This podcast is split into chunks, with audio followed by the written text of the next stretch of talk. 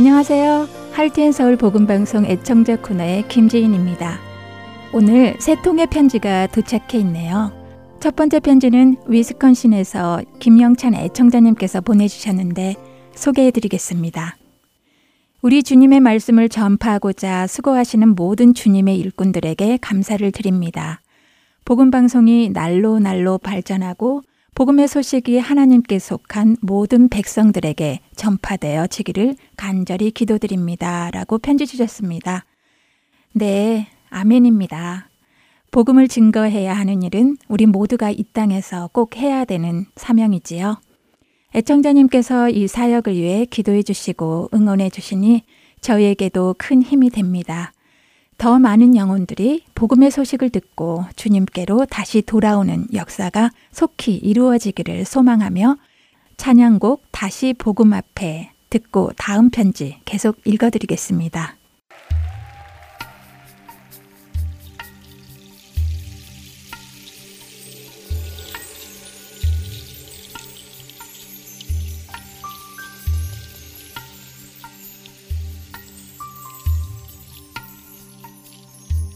많은 이들 말하고 많은 이들 노래는 하지만 정작 가진 않는 길 두려운 생각보다 많이 힘들고 험한 길보단 그저 말로만 가려기에 점점 멀어져만 가네. 내게 생명 주었던 그 길. 점점 이용하려 하네. 내게 사랑 주었던 그길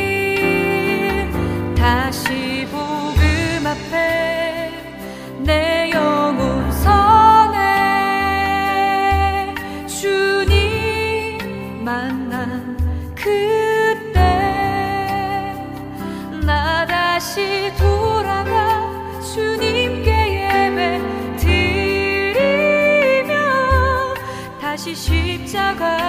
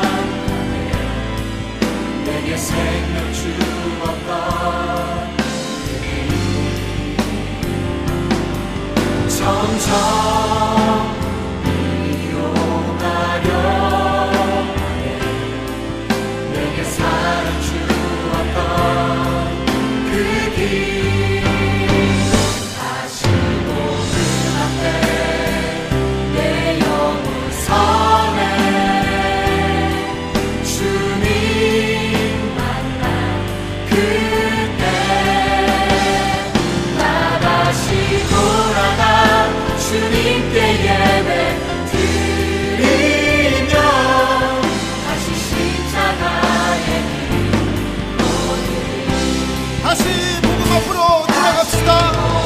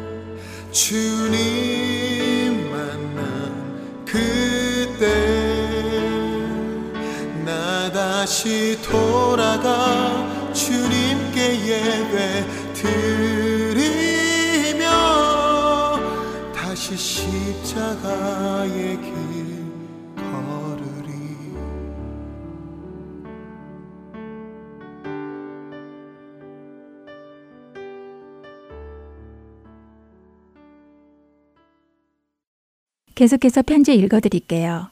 두 편지 모두 펜실베니아에서 보내주셨네요.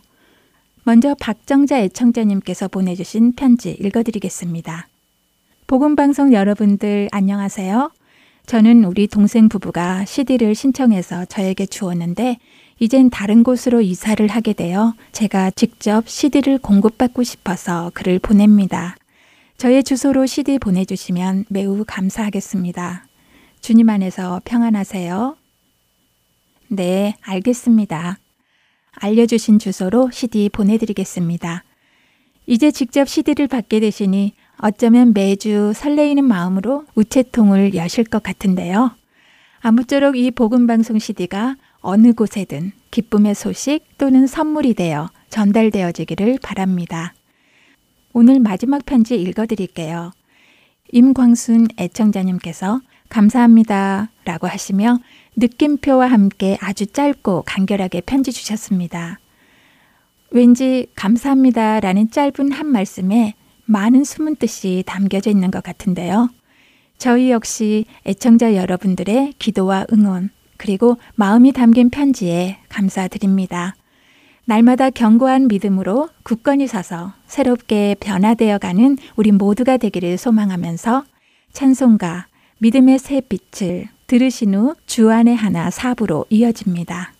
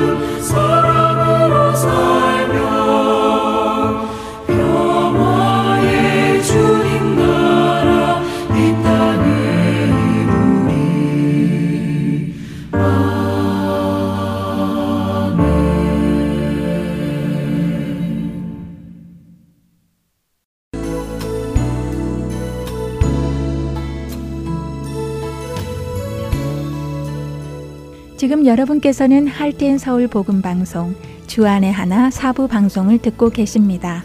주안의 하나 사부는 어린이 방송을 위한 영어 방송을 부모님을 위해 한국어로 옮겨 놓은 방송입니다. 부모님께서 먼저 들으시고 자녀들과 하나님의 말씀을 나누는 귀한 시간이 되기를 소망합니다.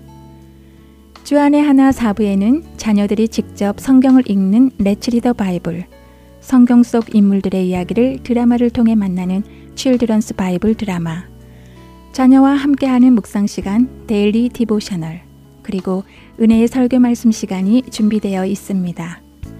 먼저 Let's Read the Bible로 이어집니다.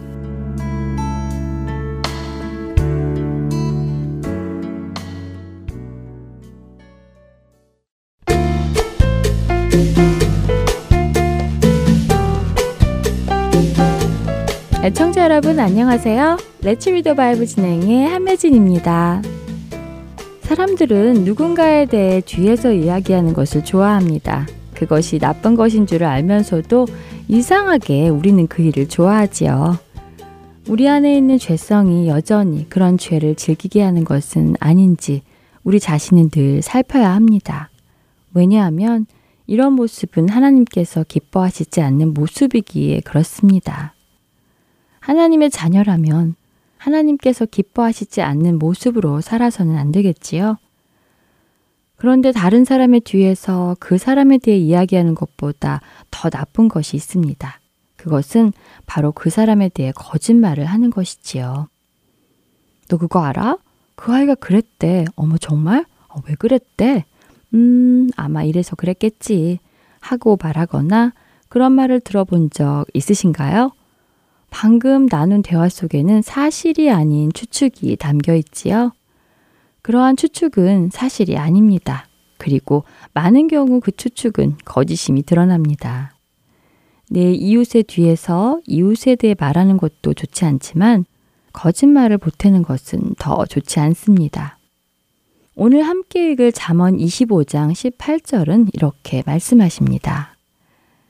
자기의 이웃을 쳐서 거짓 증거하는 사람은 방망이요, 칼이요, 뾰족한 화살이니라. 이 말씀은 자기 이웃에 대해 거짓으로 증언하는 사람은 방망이와 칼과 뾰족한 화살로 그 이웃을 공격하는 것과 같다는 말씀입니다. 두려운 말 아닌가요? 내 이웃에 대해 단순히 추측하여 이야기한 거짓말이 그 사람에게는 방망이와 칼, 그리고 뾰족한 화살로 공격을 당하는 것처럼 아프게 한다니 말입니다. 혹 여러분도 수근수근 하며 들었던 소문에다가 몇 가지 말을 더해서 그 사람은 정말 그렇다더라 라고 이야기해 본 적 있으신가요? 그렇다면 하나님께 얼른 회개하시고 용서해 주시기를 기도하시기 바랍니다. 그리고 실제로 그 친구나 이웃에게 피해를 입혔다면 그 사람에게 가서 진심으로 사과하시기 바랍니다. 진심 어린 사과는 그 관계를 다시 회복시키는 첫 걸음이기 때문입니다. 오늘 잠언 25장은 이웃에 대해 거짓 증언을 하는 대신 우리가 어떻게 이웃을 대해야 하는지 말씀해 주십니다. 20절과 21절의 말씀입니다. 마음이 상한 자에게 노래하는 것은 추운 날에 옷을 벗음 같고 소다 위에 식초를 부음 같으니라. 네 원수가 배고파 하거든 음식을 먹이고 목말라 하거든 물을 마시게 하라. 주변에 마음이 상해서 힘들어하고 있는 사람이 있으면 그 사람의 마음을 위로하고 함께 울어줘야지 옆에서 노래를 불러주면 안 된다는 것입니다.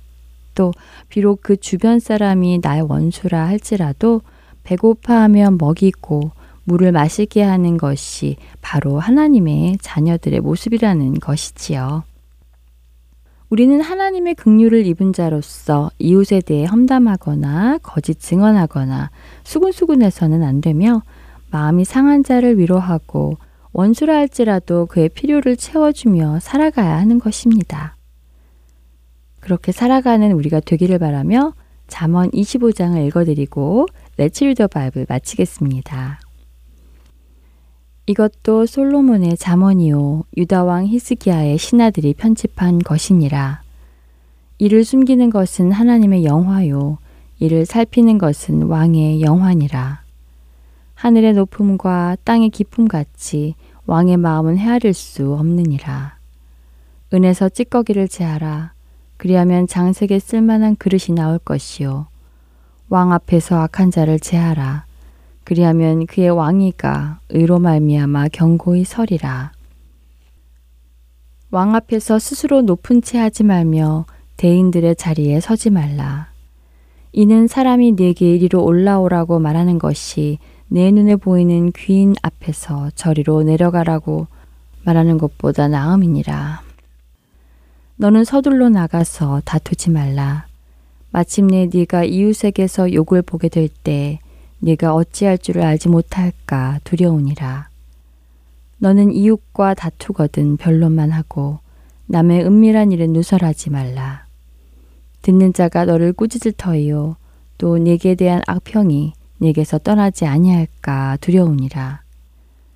경우에 합당한 말은 아로 새긴 은쟁반의 금 사관이라. 슬기로운 자의 책망은 청종하는 귀의 금고리와 정금 장치기니라. 충성된 사자는 그를 보낸 이에게 마치 추수하는 날에 얼음 냉수 같아서 능히 그 주인의 마음을 시원하게 하느니라. 선물한다고 거짓 자랑하는 자는 비 없는 구름과 바람 같으니라. 오래 참으면 관원도 설득할 수 있나니 부드러운 혀는 뼈를 꺾느니라. 너는 꿀을 보거든 조카리만큼 먹어라. 과식함으로 토할까 두려우니라. 너는 이웃집에 자주 다니지 말라. 그가 너를 싫어하며 미워할까 두려우니라. 자기 이웃을 쳐서 거짓 증거하는 사람은 방망이요, 칼이요, 뾰족한 화살이니라. 환란 날에 진실하지 못한 자를 의뢰하는 것은 부러진 이와 위골된 발 같으니라. 마음이 상한 자에게 노래하는 것은 추운 날에 옷을 벗음 같고 소다 위에 식초를 봄 같으니라. 네 원수가 배고파 하거든 음식을 먹이고 목말라 하거든 물을 마시게 하라. 그리하는 것은 핀 숯을 그의 머리에 놓는 것과 일반이요 여호와께서 내게 갚아 주시리라.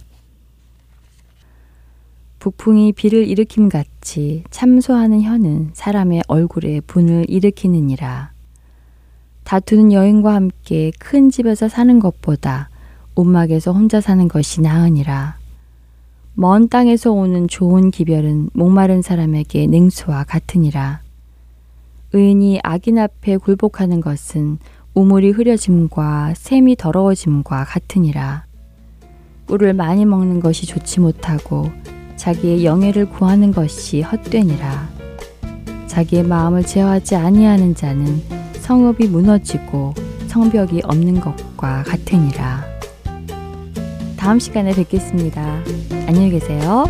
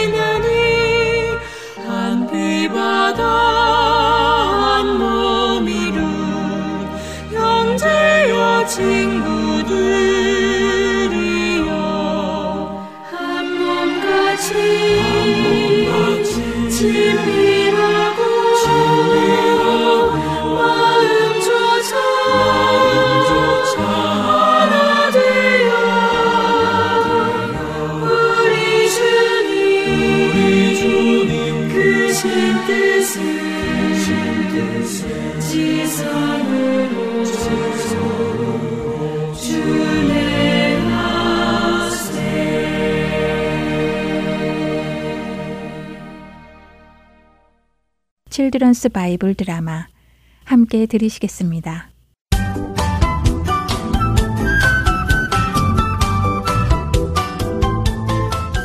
애청자 여러분 안녕하세요. Children's Bible 드라마 에스더 편 진행의 박윤규입니다.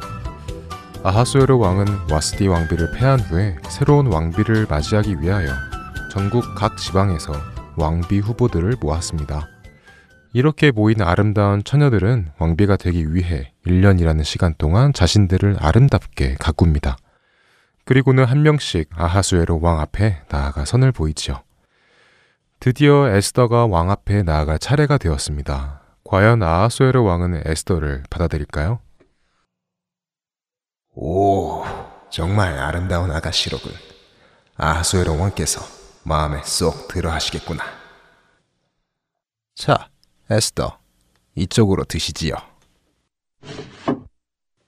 왕이시여, 이번에는 에스더라 하는 처녀 차례이옵니다. 그래, 고개를 들러. 에스더라고.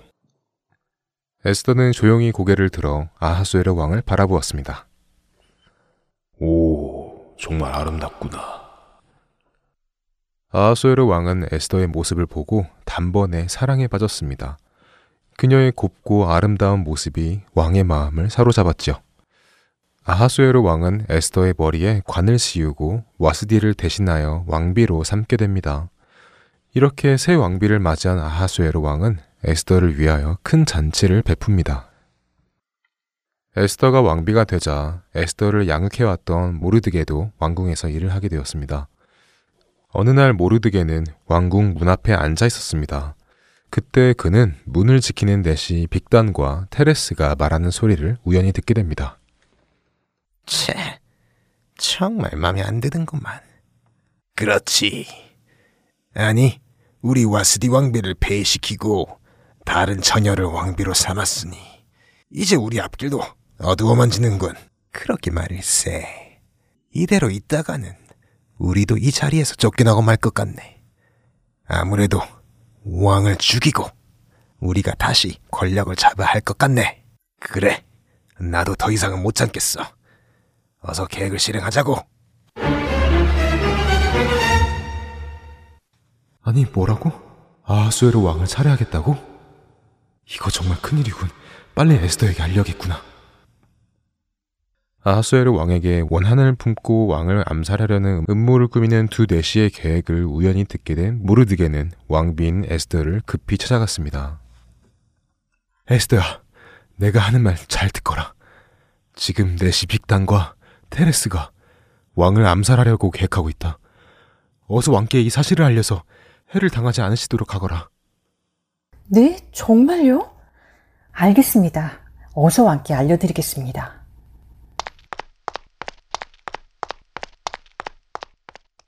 급한 일이니 어서 왕께 내가 왔다고 아래거라.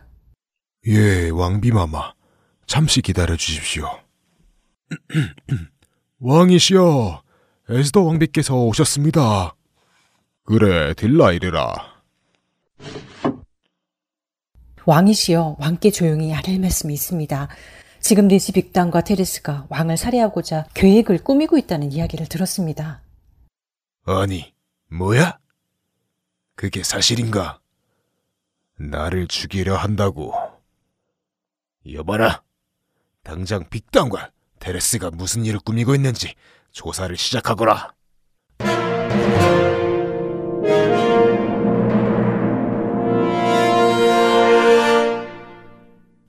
아하수에르 왕은 이 일에 대하여 조사를 하기 시작하고 조사 결과 정말로 넷이 빅단과 테레스가 왕을 살해하려 했음을 알게 되었죠. 증거를 발견하자 왕은 그 두 사람을 나무에 달아 처형시킵니다. 그리고 이 일을 왕 앞에서 궁중일기에 기록하지요. 이 일을 기록한 궁중일기는 훗날 중요한 역할을 하게 됩니다. 어떤 일을 하게 될까요? 칠드런스 바이블 드라마 에스더 편 다음 시간에 뵙겠습니다. 안녕히 계세요.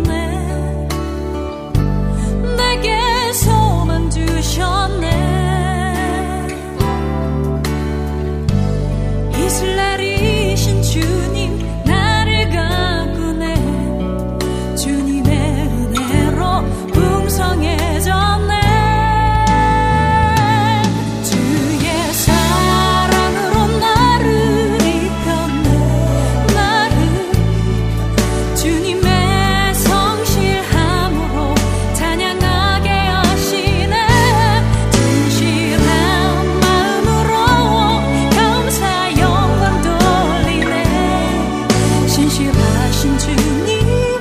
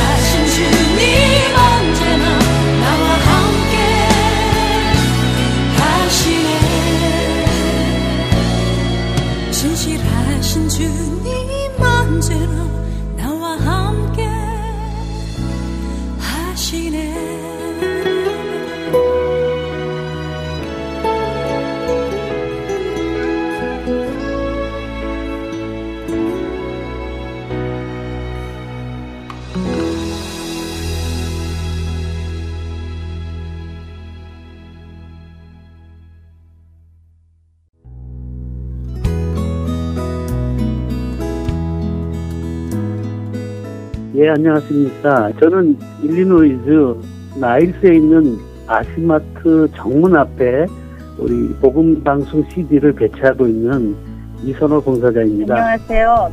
멤피스 테네시 파겐샵 오리엔탈 마켓을 하는 김종순입니다. 예, 저는 버지니아 세나빌 지역의 김영배입니다. 예수 그리스도의 구원의 복음은 복음을 전달받은 사람들을 통해 끊임없이 전해져 갑니다. 여러분도 복음의 전달자가 되실 수 있습니다. 복음 전파 사역에 동참하실 분들은 전화번호 602-866-8999로 연락 주시기 바랍니다.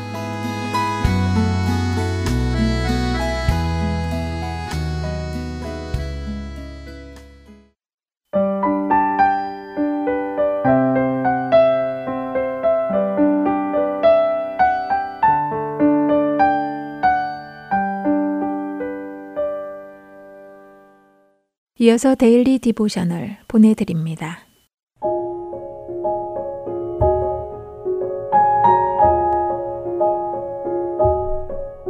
애청자 여러분 안녕하세요. Daily Devotional 진행의 최소영입니다. 우리가 누군가에게 복음을 전할 때 어떤 사람들은 몇 번을 권하고 전해도 반응을 하지 않는 경우가 있지요. 이런 경우 보통 지치고 낙심이 되어 금방 포기해버리기도 합니다. 이것에 대해 성경은 어떻게 말씀하고 계실까요? 오늘은 자녀들과 함께 이것에 대해 나누어 보고 말씀을 묵상하시길 바랍니다. 오늘 데일리 디보셔널의 제목은 A Steadfast Witness입니다. 아빠와 함께 강아지를 산책시키러 나온 데클레는 아빠에게 친구 조에 대한 이야기를 꺼냅니다. 데클레는 다시는 조를 교회에 초대하지 않겠다고 잔뜩 화가 난 듯 말하였지요. 그러면서 데클레는 나무 막대기를 멀리 던지고는 강아지 러스티에게 가서 물고 오라고 시킵니다. 데클렌의 말에 아빠는 왜 다시는 조를 교회에 초대하지 않으려고 하냐고 물으셨지요. 그러자 데클렌은 자신이 조를 세 번이나 교회에 초대했었는데 매번 거절당했기 때문이라고 대답합니다. 이때 나무 막대기를 물고 온 강아지 러스티에게 다시 나무 막대기를 뺏은 데클렌은 다시 한번 멀리 던졌고 러스티는 막대기를 향해 또다시 달려갔지요.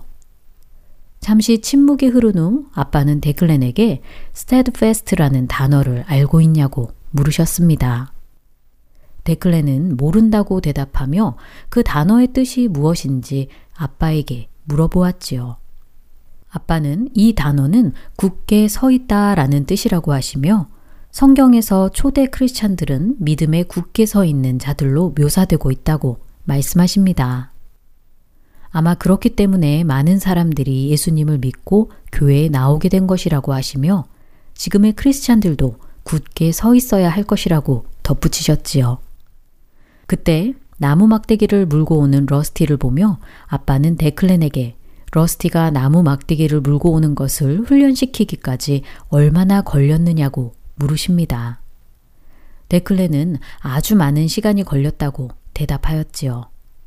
그러자 아빠는 고개를 끄덕이시며 데클렌이 예수님을 자신의 구주로 영접한 지 얼마나 되었느냐고 물으십니다. 데클렌은 정확하지는 않지만 1년 정도 된 것 같다고 대답하였지요. 데클렌의 말에 아빠는 그럼 예수님을 영접하기까지 교회나 엄마 아빠로부터 복음에 대해 몇 번이나 들었느냐고 물으십니다. 너무 많이 들어서 셀 수 없을 정도라고 대답한 데클레는 만약 사람들이 자신에게 복음을 고작 세 번 말하고 그만두었다면 지금 크리스찬이 되지 못했을 수도 있다고 속으로 생각하였습니다. 아빠가 어떤 의도로 이런 질문을 하신지 이해한 데클레는 자신이 조를 너무 빨리 포기하려고 했던 것 같다며 앞으로 인내심을 가지고 조를 꾸준히 건면해야겠다고 말하였지요. 아빠는 좋은 생각이라고 하시며 이렇게 말씀하십니다. 조에게 좋은 친구가 되어주고 무엇보다 하나님의 사랑과 하나님이 너에게 어떤 분이신지를 보여주렴. 그러다가 어느 날 조가 복음에 관심을 갖게 될 수도 있지. 하지만 혹시 그렇지 않더라도 인내하며 조를 위해 계속 기도하자꾸나. 예수님이 우리에게 그러신 것처럼 우리도 다른 사람들을 인내함으로 대해야 한단다. 예수님은 우리가 예수님의 증인이 되어 다른 사람들에게 그분의 사랑과 은혜를 전하도록 도와주시지. 비록 당장 결과를 보지 못하더라도 말이야. 아빠의 말씀에 조를 위해 기도하며 다시 복음을 전하겠다고 데클레는 다짐합니다. 자녀들에게 주위에 예수님이 필요한 사람들이 있는지 물어보시고 그들에게 예수님에 대해 전해주었는지 물어보세요. 만약 복음을 전했는데 받아들이지 않는다면 그들에게 꾸준히 우리의 말과 행동을 통해 예수님의 사랑을 보여주고 있는지 함께 이야기해 보시기 바랍니다. 자녀들이 예수님의 증인으로서 굳게 서서 복음이 필요한 친구들과 가족을 위해 기도하도록 도와주세요. 당장 결과를 보지 못하거나 혹은 끝까지 결과를 보지 못할지라도 말이지요. 하나님께서 다른 사람들을 구원하시기 위해 언제 어떻게 우리를 사용하실지 모르기 때문입니다. 우리는 인내하며 굳게 선 증인이 되어야 하지만 그 결과에 대해서는 하나님께 맡겨야 한다고 자녀들에게 가르쳐 주세요. 오늘 자녀들과 묵상할 말씀은 고린도전서 15장 58절. 그러므로 내 사랑하는 형제들아 견실하며 흔들리지 말고 항상 주의 일에 더욱 힘쓰는 자들이 되라. 이는 너희 수고가 주 안에서 헛되지 않은 줄 앎이라. 입니다. 흔들리지 않고 굳게 서서 하나님이 하시는 크신 일들을 목도하는 우리 자녀들 되길 소망하며 Daily Devotional 마칩니다. 안녕히 계세요.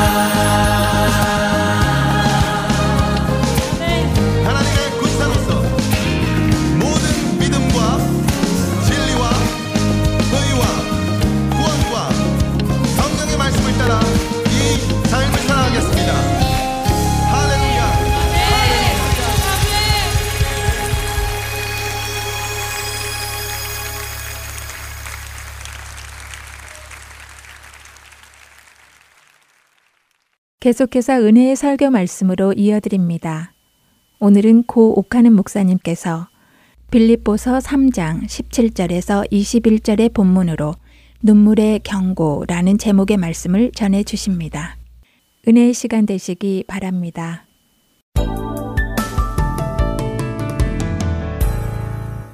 미국 역사를 조금이라도 뭐 관심을 가지고 어, 책을 읽어보셨던지 공부를 하신 분이면 조나단 에드워즈 하면은 아 대충 어떤 사람인가 하는 것을 대부분이 알고 계십니다. 그 조나단 에드워즈 목사님은 250년 전의 인물입니다. 아, 미국 건국의 정신적 기초가 된 청교도 신학을 대변하는 가장 탁월한 신학자로 정평이 나 있습니다.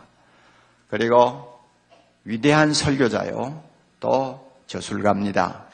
그리고 그 당시에 일어났던 성령운동, 대각성 부흥운동의 주역이었습니다.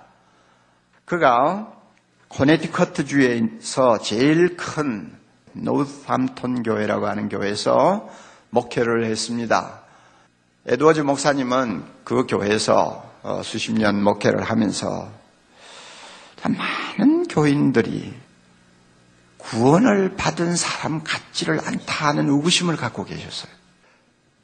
저 사람의 믿음이 진짜 믿음일까 하고 의심이 가는 경우들을 너무 많이 보는 거예요.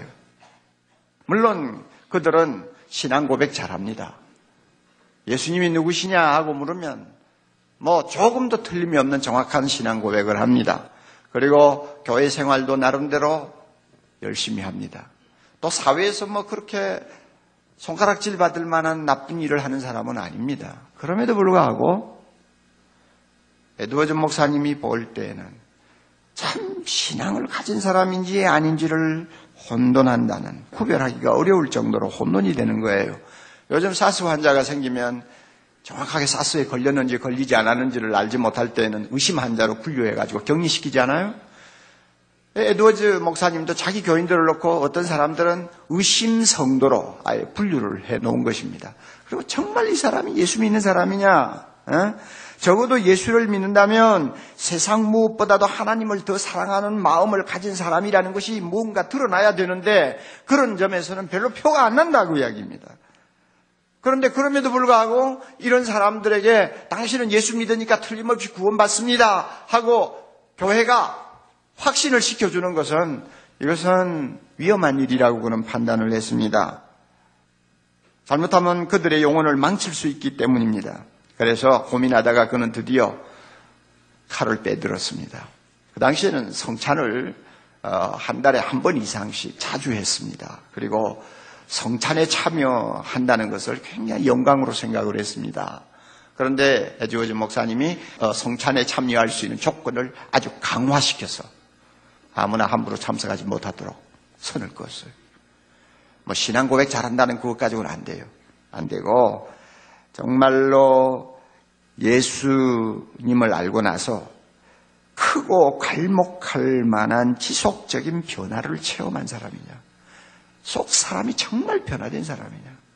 그래서 예수님 앞에서 자기의 죄가 얼마나 무섭고 얼마나 하나님의 저주를 받을 죄인인가를 통감하면서 회개한 경험을 가진 사람이냐. 그리고 예수님만이 진정 나의 구주요, 나의 하나님이라는 사실 때문에 그 사실 때문에 무릎 꿇고 감격하면서 주님 앞에 엎드려 본 경험이 있는 사람이냐. 이런 걸 따졌어요. 그래, 그런 내적인 변화와 체험이 있으면 성찬에 참여시키고 없으면 참석 못하도록 만들었어요. 그러니까 자연히 이제 교인들이 반발을 하기 시작한 것입니다. 그래 한 2, 3년 갈등을 하고 실험을 하다 결국 그 교회에서 쫓겨나고 말았어요.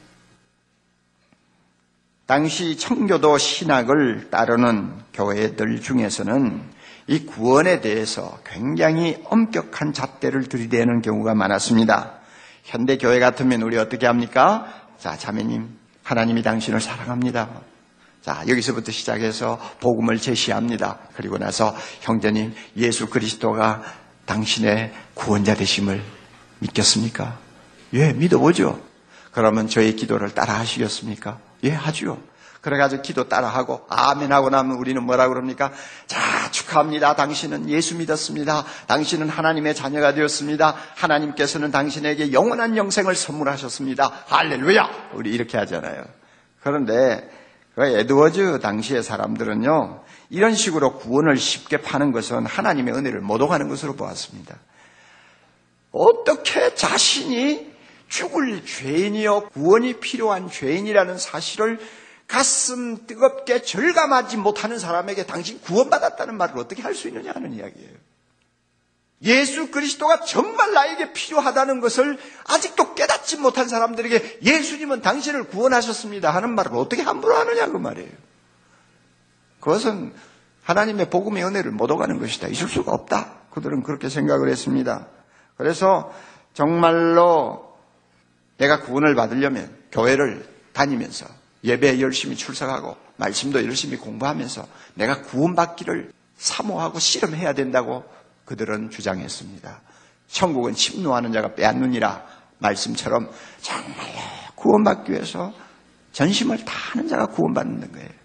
그래서 교회를 열심히 다녀요. 설교를 열심히 들어요. 제가 어느 날 갑자기 성령께서 그 사람의 마음에 빛을 비추어 주었어. 진리를 깨닫는 눈이 열리게 하시고 그렇게 깨닫고 보니 내가 얼마나 하나님 앞에 무서운 죄인이요 하나님의 무서운 진노를 피할 수 없는 참 저주받은 존재라는 것을 확연하게 깨닫게 되는 거예요. 그리고 십자가의 주님 앞으로 달려가서 그 주님을 붙들고 주님 나는 죄인입니다. 나를 구원해 주옵소서. 내가 주님을 믿습니다. 하는 고백을 하는 어떤 체험적인 경지가 있다는 것입니다. 그럴 때 구원받는다는 거예요. 그러니까 내가 예수 믿는 것이 아니라 믿어지는 어떤 경지가 있다는 거예요. 하나님의 은혜로 자연스럽게 안 믿을 수가 없는 믿음을 갖게 되는 경지가 있어야 그 사람이 예수 믿는 사람이라고 말할 수 있다는 것입니다. 이런 경험을 위해서는 적어도 몇 년이 걸릴 수도 있고 어떤 사람은 평생 동안 교회 다니면서 실험할 수 있다고 그들은 보았습니다. 저는 전적으로 공감은 하지 않습니다. 성경적으로도 보면 그것은 너무 지나친 도식이라고 프로세스를 강조하는 것이라고 저는 생각합니다. 그러나 어떤 사람 보세요. 대학생 전도 집회 나와서 한 30분 설교 듣고 나서 예수 믿겠다고 작정했는데 그 사람의 믿음이 진짜인지 진짜 아닌지 두고 봐야죠. 그러나 10년, 20년 지나도 변함이 없이 주님을 더 사랑하고 주님의 은혜에 더 깊이 젖어서 사는 사람들이 우리 교회 한두 명입니까?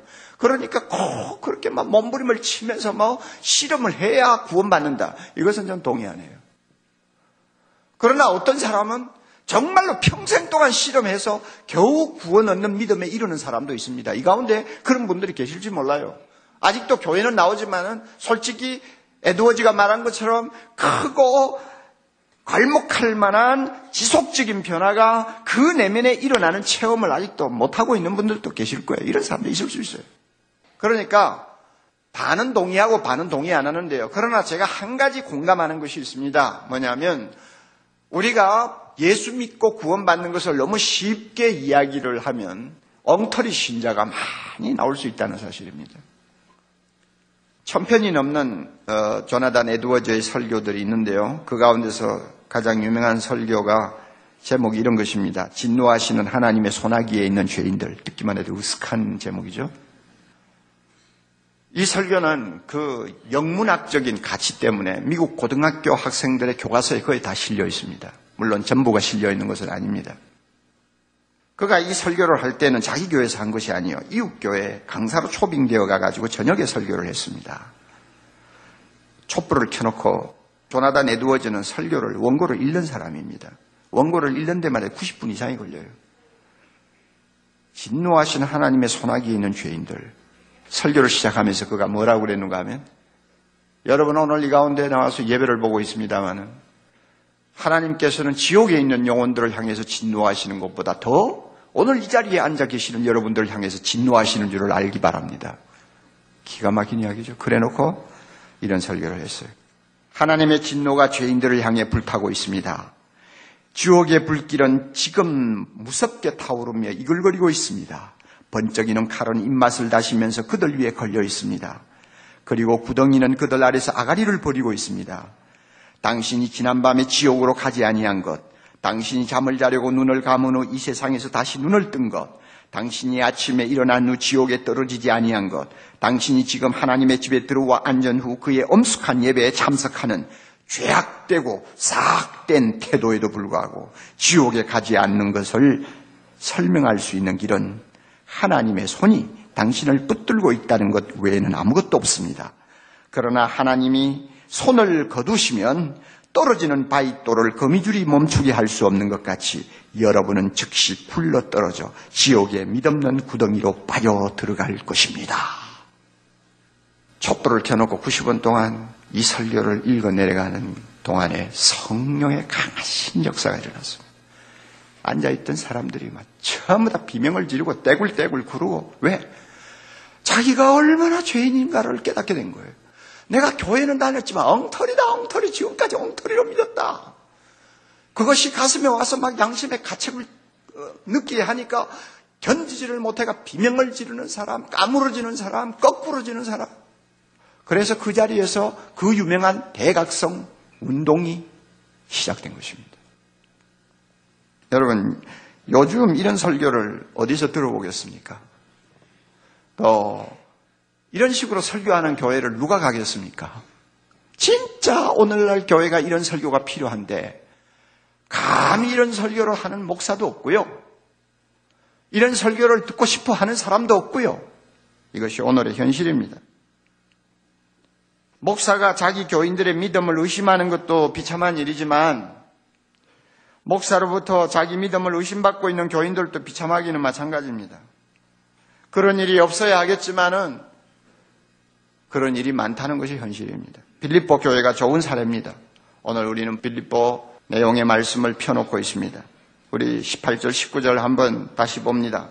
18절, 19절 내가 여러 번 너희에게 말하였거니와 이제도 눈물을 흘리며 말하노니 여러 사람들이 다 같이요 그리스도 십자가의 원수로 행하느니라 저희의 마침은 멸망이요 저희의 신은 배요 그 영광은 저희의 부끄러움이 있고 땅의 일을 생각하는 자라 듣기만 해도 읽기만 해도 가슴이 오싹해지는 내용입니다. 바울은 빌립보 교회 안에 바른 신앙을 갖지 못한 사람들이 들어 있다는 것을 여기서 인정하고 있습니다. 그들의 신앙 고백이 잘못됐다고 여기서 지적하지 않습니다. 그들이 교회 생활을 잘못하고 있다고 지적하지 않습니다. 무엇 때문에 그러면 바울이 그들을 놓고 근심하고 눈물을 흘리며 안타까워하느냐? 그 이유가 지금 우리가 읽은 본문에 나와요. 저희의 신은 배요. 그 영광은 저희의 부끄러움에 있고 땅의 일을 생각하는 자라. 현대 성경 번역에는 우리에게 좀 더 마음에 와 닿는 번역을 하고 있습니다. 그들은 욕망을 하나님처럼 섬기고 수치스러운 것을 대단한 것인 양 자랑하는 자들이다. 그들은 오직 이 세상 일에만 마음을 쓰고 있다. 이렇게 번역을 했습니다. 여러분 우리가 이런 말씀을 들으면 아니 진짜 뭐 교회를 다니는 사람 중에 이런 사람이 몇 명이나 되겠냐. 아니 뭐 예수를 그런 대로 믿고 뭐 새벽에도 나오고 저녁에도 나오고 뭐 그래도 뭐 다락방에도 나간다고 하는 사람들 중에 뭐 이런 사람이 몇 사람이나 되겠느냐 우리가 이렇게 물을지 모릅니다만은 우리가 다 겉으로 보아가지고는 그 사람을 판단하기 어렵지 않아요? 내면을 보시는 하나님 앞에서는 이런 사람들이 있어요. 2000년 전에도 그랬고 오늘 현대교회도 마찬가지입니다. 심지어 목사 세계도 이런 사람이 있고요. 다 있어요. 그러므로 이건 남의 이야기가 아니에요. 바울은 너무 안타까워서 여러분 너희들 그런 식으로 신앙생활하면 망한다 하고 경고하면서 건면했습니다. 그러나 그들은 듣지를 않았어요. 듣지를 않고 있으니까 바울이 그들을 생각할 때마다 눈물이 솟았어요. 그래서 지금 이 편지도 눈물을 흘리면서 편지를 쓴다고 그랬습니다. 여러분, 왜 그들이 그리스도의 십자가의 원수라고 바울이 말을 했을까요?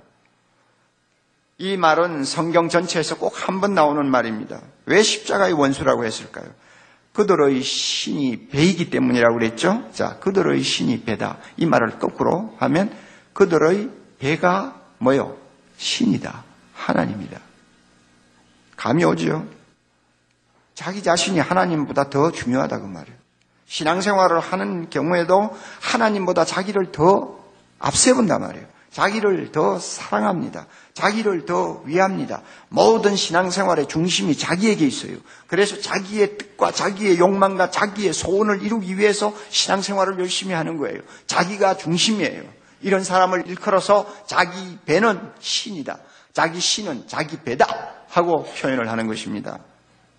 고린도후서 5장 15절에 보면 하나님께서 십자가의 주님 때문에 예수 믿는 우리 모두의 인생 목적을 완전히 바꾸어 놓으셨다고 선언하지 않았습니까? 저가 모든 사람을 대신하여 죽으심은 예수 그리스도가 우리 모두를 위해 대신하여 죽으심은 산자들로 하여금 이 세상에 살고 있는 우리들로 하여금 다시는 저희 자신을 위하여 살지 말고 우리를 위하여 대신 죽으셨다가 부활하신 주님을 위하여 살게 하려 하심이니라. 그래요. 예수님이 왜 십자가에 죽으셨느냐? 지금까지는 나를 위해 살았어요. 내가 인생의 목적이에요. 정말로 내 배가 내 신이에요. 그러나 예수님이 십자가에 죽으심을 우리가 알고 그 십자가 앞에서 은혜를 받고 난 다음에는 더 이상, 더 이상 나를 하나님처럼 대접할 수 없는 새로운 피조물이 되었어요. 이제는 내가 삶의 중심이 아니에요. 하나님이 삶의 중심이에요. 신앙생활 잘하려고 하는 목적도 나 개인의 무엇을 채우기 위해서가 아니에요. 하나님의 영광을 위해서 하나님의 뜻에 순종하기 위해서 신앙생활을 잘하려고 노력하는 사람이 그래서 모든 신앙생활의 중심이 하나님에게 가 있는 사람으로 바뀌어버렸어요. 이게 우리 모습이에요. 이런 변화를 맛본 사람에게 자기 배가 신이 될 수 있습니까? 그건 불가능한 이야기예요. 그러니까 바울이 그대로 살면 결국 십자가의 원수가 되고 결국은 멸망한다고 경고하는 것입니다. 왜 그리스도의 십자가의 원수가 된다고 말합니까? 그 영광은 저희의 부끄러움에 있기 때문이라고 말했습니다. 이 말씀이 무슨 뜻일까요? 부끄러운 것들을 뭐 큰 자랑거리나 되는 줄 알고 그것 가지고 의시되고 산다는 이야기죠. 다시 말하면 이생의 자랑을 항상 앞세운다는 말입니다. 세상 사람들이 중요하게 여기고 세상 사람들이 늘뭐 자기의 훈장처럼 생각하는 것들 있지 않아요. 그런 것들을 항상 들고 나와서 은근히 자랑한다는 것입니다. 권력을 자랑합니다. 쌓아놓은 재물을 가지고 자랑합니다. 자기가 성공한 것을 가지고 목에 힘을 줍니다. 그리고 남보다 인물 좋은 것 가지고 명예를 가지고 있는 것 가지고 자식이 뭐 요란한 것 가지고 막 은근히 그냥 자랑하면서 사는 거 이것이 결국 뭐냐 그 영광은 저희의 부끄러움에 있는 사람들의 모습입니다. 세상 사람들이 하는 짓이에요. 예? 이것은 진짜 예수님을 믿는 사람에게는 너무너무 어울리지 아니하는 태도입니다. 왜? 야고보서 4장 4절 이런 세상적인 것과 벗된 사람, 이 세상적인 것을 가지고 좋아하고 자랑하는 사람은 하나님과 원수가 된다고 그랬어요. 그러니까 하나님과 원수가 되는 일을 예수 제대로 믿는 사람들이 좋아할 수가 없죠. 그대로 따를 수가 없죠. 우리의 가치관이 바뀌었는데요. 믿습니까, 여러분? 예수 믿으면 가치관이 바뀝니다. 가치관이 바뀌어요. 만약 성공했다고 합시다. 그러면 세상 사람은 그 성공 가지고 뭐 자기가 온 천하를 다 얻은 것처럼 요란을 떨지만 우리 예수 믿는 사람은 그렇게 안 해요. 성공했어요. 그러면 하나님 앞에 하나님, 내가 이런 성공을 한 이유가 무엇입니까? 하나님이 무엇을 원하세요? 나의 성공을 통해서 하나님이 무엇을 성취하기를 원하십니까? 가르쳐 주세요. 그러면 제가 순종하겠습니다. 이런 자세로 나와요. 내가 생각밖에 뭐 재산을 좀 모으게 되었다. 그러면 내가 뭐 몇억 있습니다, 몇백억 있습니다, 이렇게 자랑하는 사람이 아니에요. 주님 앞에 오히려 부들부들 떨어요. 주님, 내가 감당할 수도 없는 줄 아시면서 왜 이렇게 재물을 주십니까? 어떻게 쓰라는 것입니까? 가르쳐 주세요. 주님이 원하는 어떤 뜻이 있으면 저에게 보여주세요. 제가 재물 바로 쓰겠습니다. 이렇게 나온다고요. 자식이 뭐 공부를 잘하고 남에게 칭찬을 많이 들어요. 잘할 때는 뭐 같이 자랐는데 나중에 커보니까 아, 대단한 놈들이 되었단 말이에요. 그러면 그 자식을 가지고 뭐 요란 떨고 자랑할 거 없어요. 하나님, 이 귀한 참 자녀들을 우리 가정에 주셨는데 이거 잘 키워야 되겠어요. 어떻게 키우면 주님이 기뻐하시는 사람 될 수 있을까요? 어떻게 하면 주의 영광을 이 세상에서 드러내는 사람이 될 수 있을까요? 이런 식으로 생각합니다. 인물 잘났어요? 제가 잘났나요? 잘나게 낳아줬으니까 잘난 거지. 그러면 하나님 앞에 내가 이렇게 인물이 잘났다고 다들 하는데 내가 어떤 일을 해야 주님께 영광을 돌릴 수 있겠습니까? 이렇게 묻는 것이 우리의 자세란 말이에요. 왜 그렇게 하느냐? 갈라디아 6장 14절의 말씀대로 내게는 우리 주 예수 그리스도의 십자가 외에는 결코 자랑할 것이 없느니라. 내가 자랑할 것은 다른 데 있어요. 나를 위해 죽으신 주님을 자랑해요. 예수 그리스도의 십자가로 인해서 하나님이 나에게 값없이 주신 하늘의 놀라운 축복들을 생각할 때마다 그게 너무 좋아서 자랑하는 거예요. 하나님의 사랑을 받게 된 것을 자랑하는 거예요. 하늘에 있는 영원한 생명을 놓고 자랑하는 거예요. 주님과 함께 영원히 누린 영광을 놓고 자랑하는 거예요. 아, 전부 다 십자가를 통해서 나에게 그냥 쏟아진 그 놀라운 축복들을 자랑하지. 땅에 있는 것 가지고 자랑하네요. 그럼에도 불구하고 땅의 것 가지고 여러분 의시되고 자랑한다면 그 사람을 놓고 십자가의 원수라고 말을 해서 잘못될 것이 있을까요? 여러분 어떤 사람이에요? 여러분 어떤 사람이냐고요? 주님이 물으십니다. 그리고 왜 십자가의 원수라고 하느냐? 땅의 일을 생각하기 때문이라고 그랬죠? 땅의 일을 생각한다. 이 말을 들으면 조금 혼란이 일어날 수 있어요. 아, 이 세상에 살면서 아, 땅의 일, 세상 일 생각하지 않고 어떻게 살아요? 새벽부터 저녁까지 직장에 가서 허덕이는데 네, 자기가 맡은 일을 하다 보면 온통 세상 일만 생각하는데 아 그것이 십자가의 원수의 행동이라고 한다면 도대체 누가 건전하게 예수 믿을 사람이 있느냐고 우리가 그렇게 오해할 수 있습니다. 그러나 그것은 지나친 생각이에요. 세상 일을 생각하는 자체를 문제 삼는 것 아닙니다. 우리는 세상에 살면 세상 일을 생각해야 됩니다. 어떤 때는 골똘하게 생각하고 연구하고 정말 잠을 자지 못하고 고민할 때도 있습니다. 이것이 잘못된 거 아니에요. 우리가 하루에 5만 가지 이상의 생각을 한다고 그러는데 5만 가지가 아니라 10만 가지라도 생각을 해야죠. 이게 문제가 되는 거 아닙니다. 자, 여기서 이야기하는 내용은 뭐냐? 생각의 기움. 생각이 어느 쪽으로 기우느냐? 생각의 경향, 생각의 습관. 또 말을 바꾸면 생각의 중심이 어디에 있느냐. 이걸 지금 놓고 이야기하는 것입니다. 가만히 있을 때 생각이 어느 쪽으로 잘 기우느냐. 어느 쪽으로 자연스럽게 생각이 돌아가느냐. 이걸 이야기하는 거예요. 나침판 있잖아요. 나침판은 항상 북극성을 향합니다. 가만히 두면 자연히 그리로 갑니다. 자연히. 이게 나침판의 기능이요, 성향입니다. 예수 믿는 자의 사고의 성향은 어떻느냐? 가만히 있으면 위로 가게 돼 있어요. 가만히 있으면 예수님 생각하게 되어요. 믿습니까, 여러분? 예. 네. 가만히 두면 항상 거룩한 것을 좋아해요. 이게 예수 믿는 사람의 사고요 생각입니다. 생각이라는 것은 사물을 의식하는 방법입니다. 생각은 감정을 유발하고 그 감정은 행동의 동기를 제공합니다. 그러므로 무슨 생각에 사로잡혀 있는 사람인가? 그 생각의 중심이 무엇인가를 가지고 그 사람이 어떤 사람인가를 압니다. 그 사람의 이름이 그 사람이죠. 마찬가지로 그 사람의 생각의 중심은 바로 그 사람이에요. 연인들은 날마다 그 생각이 항상 사랑하는 자로 달려갑니다. 맞아요. 예. 그런 의미에서 생각은 뭐냐? 마음의 여행객입니다. 마음의 여행객이 생각이에요. 그래서 내 마음이 가면 생각이 그냥 따라가 버립니다. 마음이 있는 곳에 생각이 있습니다. 생각이 있는 곳에 마음이 있습니다. 그래서요, 헨리 스쿠갈이라고 하는 사람은 의미 있는 말 한마디를 했습니다. 한 영혼의 가치와 탁월성은, 그러니까 한 영혼이 얼마나 가치가 있고 탁월하냐, 그것을 알아보려면 그 영혼이 무엇을 사랑하는지 그 대상을 알아보면 된다. 그랬어요. 그러므로 예수 믿는 사람은요, 달라요. 가만히 두면요, 자연히 하늘로 향하게 돼 있어요. 거기에 사랑하는 누가 계십니까? 누가 계세요?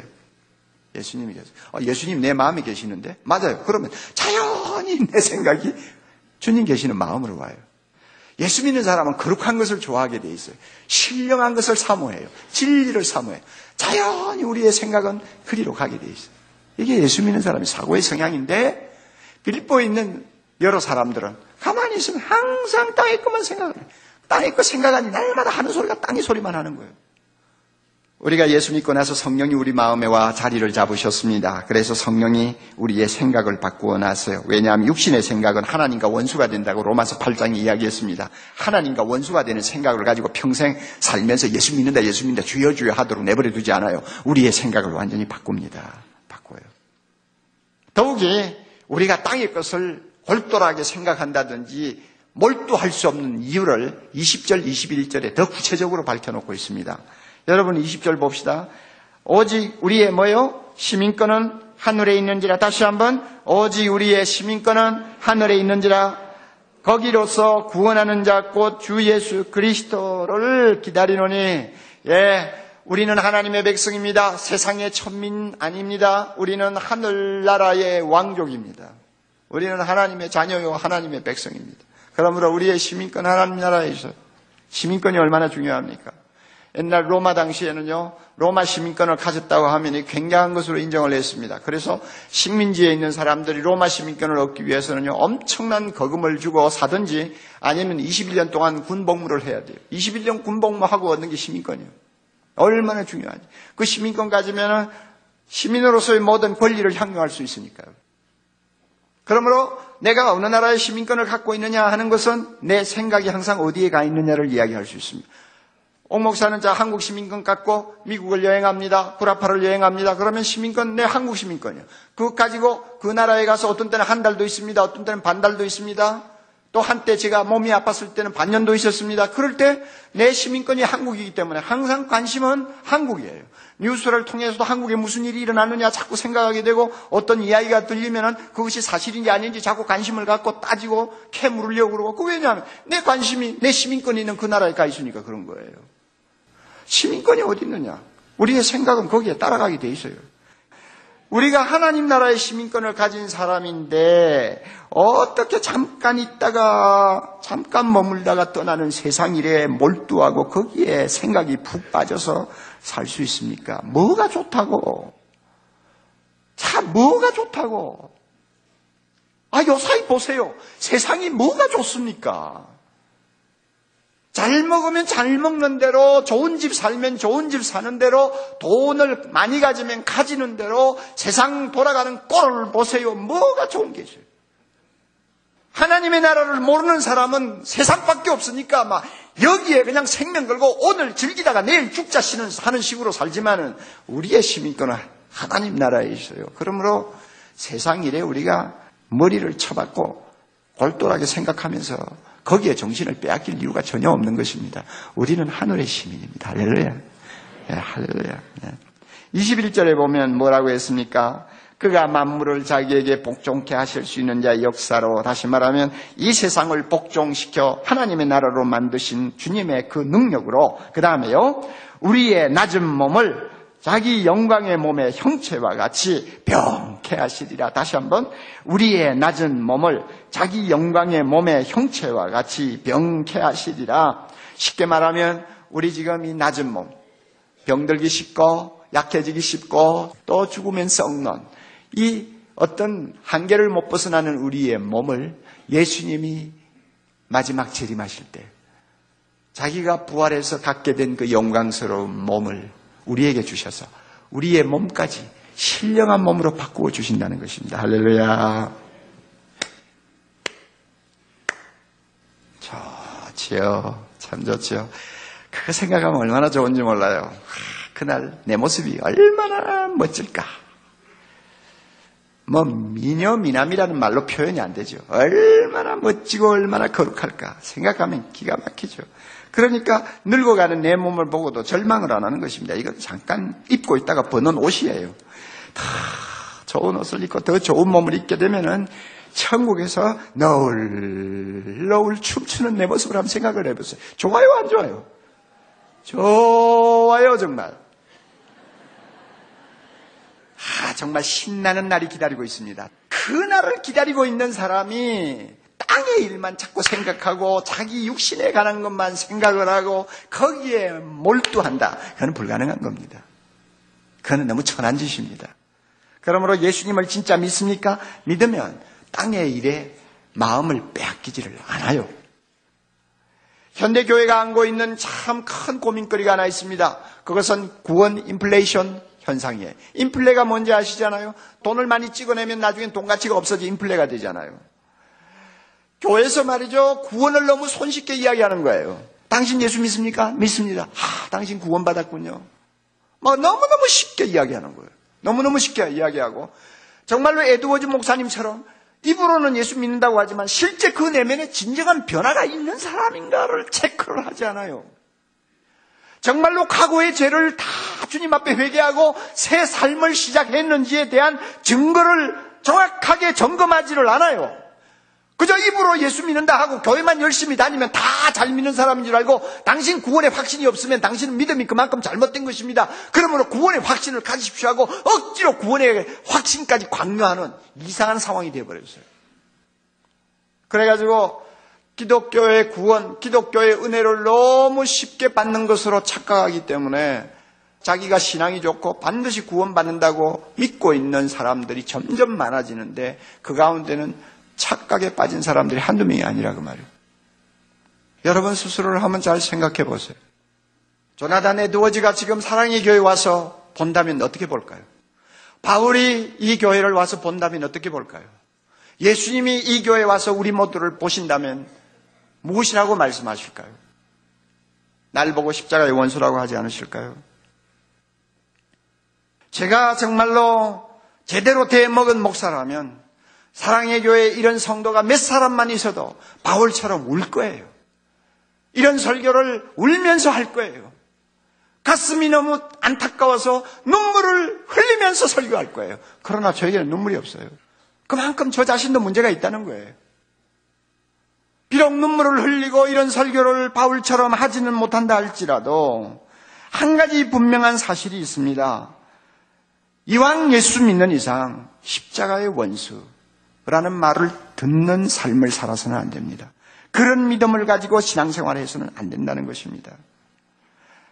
물론 우리 가운데서는 믿음이 좋은 분들이 많이 있습니다. 그러나 오늘 설교는 내하고는 관계없어 하는 교만한 생각 갖지 마시기를 바랍니다. 왜 그런가 하면 믿음 좋고 성령의 은혜를 많이 체험했다고 소문난 고린도 교회 교인들을 향해서도 주님은 이렇게 경고합니다. 고린도후서 13장 5절에 너희가 믿음에 있는가 너희 자신을 시험하고 너희 자신을 확증하라. 쉽게 말하면 너가 진짜 바로 믿는 사람인지 점검 한번 해봐라 하는 이야기입니다. 여러분 우리 모두가 알아두어야 합니다. 날마다 입으로 주여 주여 하고 뭐 천국 이야기하고 영생 이야기하고 예수 믿으십시오 하는 말을 하는 사람이 겉으로 늘 생각이 땅의 것에 집중되어 있다. 정말 천해지는 거예요. 세상 것과 자랑한다. 정말 유치한 거예요. 항상 자기만 생각한다. 정말 정말 처절한 모습이에요. 우리 그래서는 안 돼요. 여러분 우리가요 항상 조용한 시간만 생기면 나를 사랑하서 나를 위하여 자기 몸을 버리신 예수님에게로 내 마음이 달려갑니다. 생각이 달려갑니다. 그리고 그 주님이 재림하시는 그 영광스러운 나를 그려보는 거예요. 그리고 그날에 내가 어떤 모습으로 변할지 상상을 하는 거예요. 가만히 이런 일을 상상하면 내 마음에 있는 모든 찢기들이 다 쓸려나가요. 얼굴에 광채가 납니다. 할렐루야. 얼굴에 광채가 나요. 오늘 주님께서 여러분 우리 모두에게 은혜를 주셔서 우리의 생각, 우리의 사고의 중심이 주님에게 가 있게 하고 십자가에서 죽으신 주님 때문에 내 얼굴이 광채가 나는 하나님의 백성 될 수 있도록 은혜 주시기를 바랍니다. 그리고 내가 어떤 형편에 있든지 항상 주님 모시고 주님 생각하고 살기 때문에 그 어려운 형편도 찬송하며 감사하면서 극복하고 나가는 나의 모습을 통해서 세상의 모든 사람들이 우리를 보고 감동을 받는 하루하루가 되기를 바랍니다.